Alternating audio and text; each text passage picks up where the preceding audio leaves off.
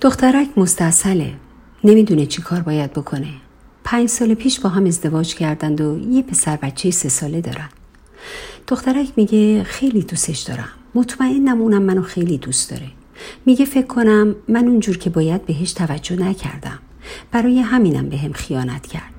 می‌پرسم بار اولی بود که این اتفاق افتاد؟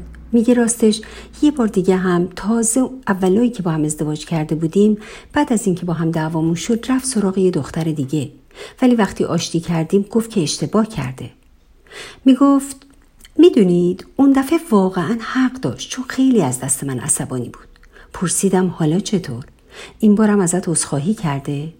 گفت بله ولی اولش وقتی متوجه شد که من فهمیدم خیلی عصبانی شد و گفت تو حق نداشتی وسایل شخصی منو وارسی کنی.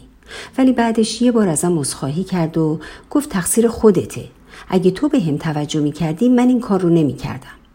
دخترک به پهنای صورتش اشک میریخت. نه فقط به این دلیل که همراه زندگیش بهش خیانت کرده بود بلکه بیشتر به این دلیل که چون من خوب نبودم او این کار رو کرده. پس این اتفاق توی زندگی من با هر کسی دیگه هم باشه خواهد افتاد. چون من به کافی خوب نیستم. راستی سلام. آزاده هستم. ببخشید اینقدر متاثر از شنیدن این داستان بودم که یادم رفت در ابتدا خودم رو معرفی کنم. قصه دردناکیه. درد این که متوجه بشی همراه و همسفر زندگیت بهت خیانت کرده و تازه تو خودت رو مقصر بدونی و اون هم تو رو مقصر بدونه. با پسرکم حرف زدم. قیافه حق به جانب داشت. اعلام می‌کرد که من فقط دوبار این کار رو کردم و اونم اگه همسرم به اندازه کافی متوجه من بود اصلا شاید این کار رو نمی کردم. بعدشم حالا مگه چی شده؟ چه خبره که این از روزی که فهمیده مخ منو خورده با سوالای پی در پیش دائم منو سوال پیچ می‌کنه و جزئیاتی می‌پرسه که خیلی هاشو خودم هم به خاطر نمیارم خب بابا جون یه اتفاقی افتاده تموم شده رفته مگه غیر از اینه خسته شدم از بس باید ازش عذرخواهی کنم. شب و نصف شب از خواب بیدار میشه. منو بیدار می‌کنه و زار می‌زنه. منو سوال و جواب می‌کنه. آخه این که نشد زندگی. ازش پرسیدم ناراحتی که این تصمیم اشتباه رو گرفتی؟ گفت نه خانم این تصمیم نبود. پیش اومد. براش توضیح دادم که این پیش آمد کاملا یه انتخاب بوده و نشونه بیمسئولیتی او در رابطه‌ای که با همسرش داشته بوده. می گفت خانم مسئله رو اینقدر جدی نکنید. یه اتفاقی افتاده تموم شده رفته. وقتی شما جدیش می‌کنید اون وقت من دوباره باید اصخاهی کنم. راستش مکالمه ای که با پسرک جوون خطاکار داشتم خیلی منو به فکر برد. و اینکه چه عاملی یا عواملی باعث چنین انتخاب نادرستی در بعضی از افراد میشه. اینکه چه چیزی باعث میشه که فرد خطاکار زمانی که چنین تصمیمی می‌گیره قادر نباشه که خودش رو در طرف دیگر معادله ببینه و تصور کنه که اگه برعکس این ماجرا اتفاق میافتاد اون وقت عکس او چی بود؟ اینکه چه چیزی مانع از این میشه که حتی بعد از کشف ماجرا توسط همسرش به خطای خودش از صمیم قلب اعتراف کنه و ازش عذرخواهی کنه. بعد یادم افتاد به هزار و یک مطلب که در این خصوص خونده بودم و در موارد مختلف با طرفین ماجرا صحبت کرده بودم. و یادم افتاد به فرضیه قوی در این زمینه و اون اینکه انسان هم مثل سایر حیوانات چند همسریه و اون چه رفتار او رو در این زمینه از سایر حیوانات مستثنا می‌کنه قوانین و فرهنگ حاکم بر جامعه که در اون زندگی می‌کنه. به طوری که مثلا در عربستان یه مرد می‌تونه چهار همسر داشته باشه بدون اینکه مورد قضاوت منفی سایرین در جامعه قرار بگیره و یا حتی بدون اینکه همسرانش این رفتار او رو خیانت محسوب کنن.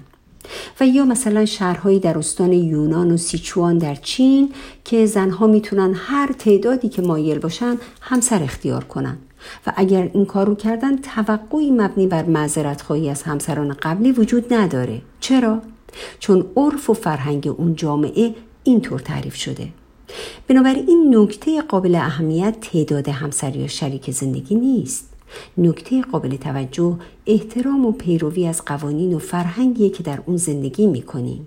و منطقا اگر هر یک از ما قوانین شناخته شده در جامعهمون رو به هر دلیلی نادیده گرفتیم باید بهای اون رو بپردازیم. اون هم با تیب خاطر چرا که پرداخت جریمه خطامون باعث حفظ نظم و ثبات جامعهمون میشه و همه ما در نهایت برای اینکه در جامعه ای که زندگی می‌کنیم احساس آرامش و سعادت رو تجربه کنیم نیازمند به اون نظم و پیروی از قوانین حاکم بر جامعهمون هستیم. بعد فکر کردم خب حالا به هر دلیلی این آقای یا خانوم تصمیم می‌گیره که خلاف قواعد بازی جامعهش رفتار کنه. تکلیف چیه؟ باید رهاش کرد و به قول پسرک قصه ما خیلی موضوع رو جدی نگرفت؟ یا اینکه باید از فرد بر همزننده قانون جامعه خواست تا تمامی مجازات های مربوط به خطاش رو بپذیره و در واقع بهای اشتباهش رو نه فقط به همسر آزردش بلکه به جامعه که در اون زندگی می‌کنه بپردازه.